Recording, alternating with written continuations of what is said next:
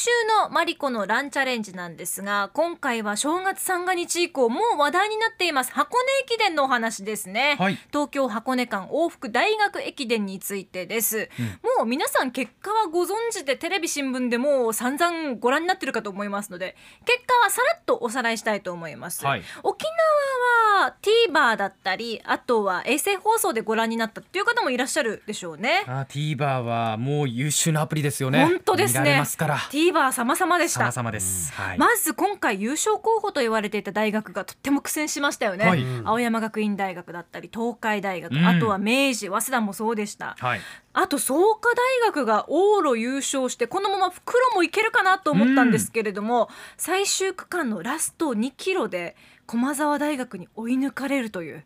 そして駒澤が総合優勝という結果になりましたね。すごいドラマですよね。そうなんですよ。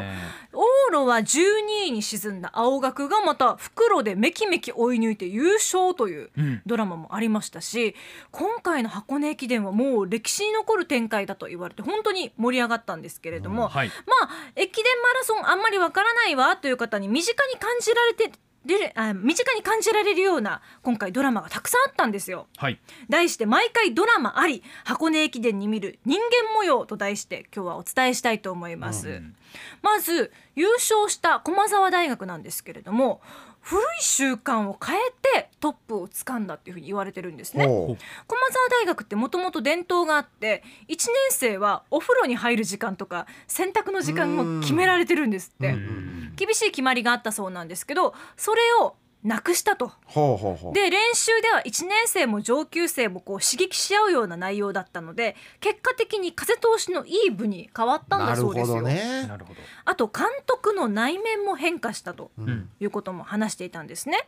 箱根駅伝ご覧になった方だったらこう駒澤大学の監督大八木監督が名物監督っていうのはご存知かと思うんですけれども、選手の後ろについてるこの監督が乗った監督車の中から拡声器を使って応援するんですけど、うんうん怒ってるのかなと思いきや褒めてるっていう応援が特徴的なんですけどね。最高だとか言いながら。なんかでもちょっと声色いいこと言いながらそう。は怖い怖い声なんだけど、うん。でもよく聞いたら褒めてるっていう監督なので、はい。私大好きなんですけれども。この大八木監督も接し方を変えたそうなんですね。うん。今の選手と昔の選手ってこう気持ちの持ちようが違うなってご自身の中で感じられたそうで、はい。じゃあ対話を大事にした接し方に変えたんですって。うんうんうん、またあの LINE でコミュニケーションを取るんだけど大事なことはあった時に話したりということで、自分の中でこう向き合い方を変えたというふうにインタビューに対して話してました、はい。あと自転車に乗って一緒に朝練に付き添ったりとうんいうことで、まあうん。年を重ねても自分のやり方変えるってなかなか大変じゃないですか。ねうんうんだけど、まあ、監督も選手も自分自身を見つめ直して掴んだのが総合優勝という結果だったようなんですね。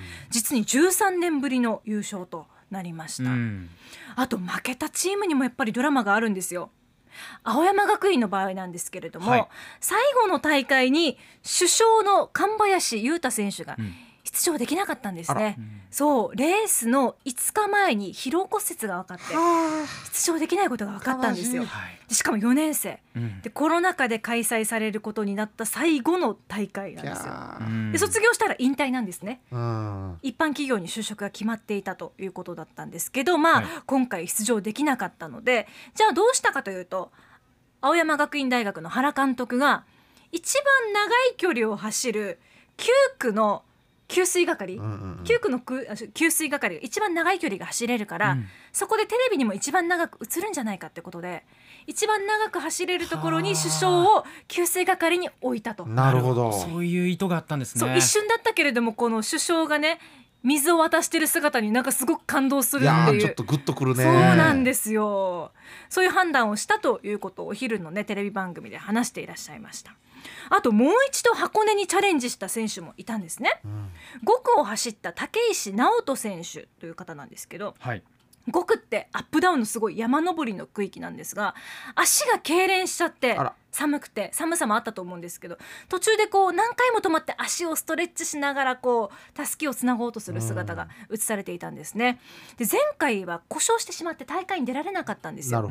だから留年して最後の箱根駅伝ということで挑戦したんですね。はあはあ。箱根のための箱根のために留年したんですよ。ね。そう。うん。前の年に就職も決まってたそうなんですけどそれでも留年してもう一回出たんですね。うん。だけどまあ5区で足が痙攣してしまって何度も何度も止まりながらというような走り方だったんですが。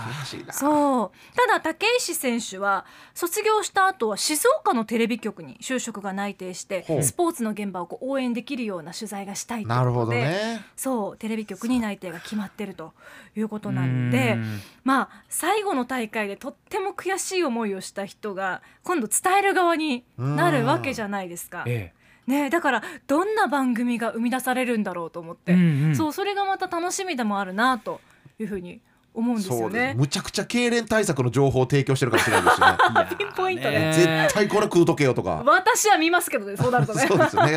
走る人にとってはありがたいですけど。ただねでもスポーツの取材って、うん勝った選手だけに取材するわけじゃないもちろんもちろん。ですよはい。ね、だからそういう負けた選手の気持ちだったり悔しい思いをした人の気持ちが分かるね伝え手になるっていうのは選手の方からしてもきっとありがたい存在だろうなってそいう。の経験がまた活かせるっていうのはね、うん。そう貴重ですよね。そう。なんですよね。本当に何事も無駄な経験はないなっていうふうに感じますよね。うん。うん。救いがある、うん。そう考えると。何かこう苦しくなった時の選手であったりに、言葉を引き出す力がやっぱり彼にはあると思うので。ねえうんだから今度静岡のテレビ局に春に就職をして、どんな姿で番組を届けてくれるのかっていうのが楽しみだなと思ってますがやっぱり箱根駅伝って青学と駒澤以外にもたくさんドラマがあったんですよそうね。ですよ。そうなんですよ。よ、やっぱり勝敗だけじゃなくて人生が映し出された大会だなというふうに感じました。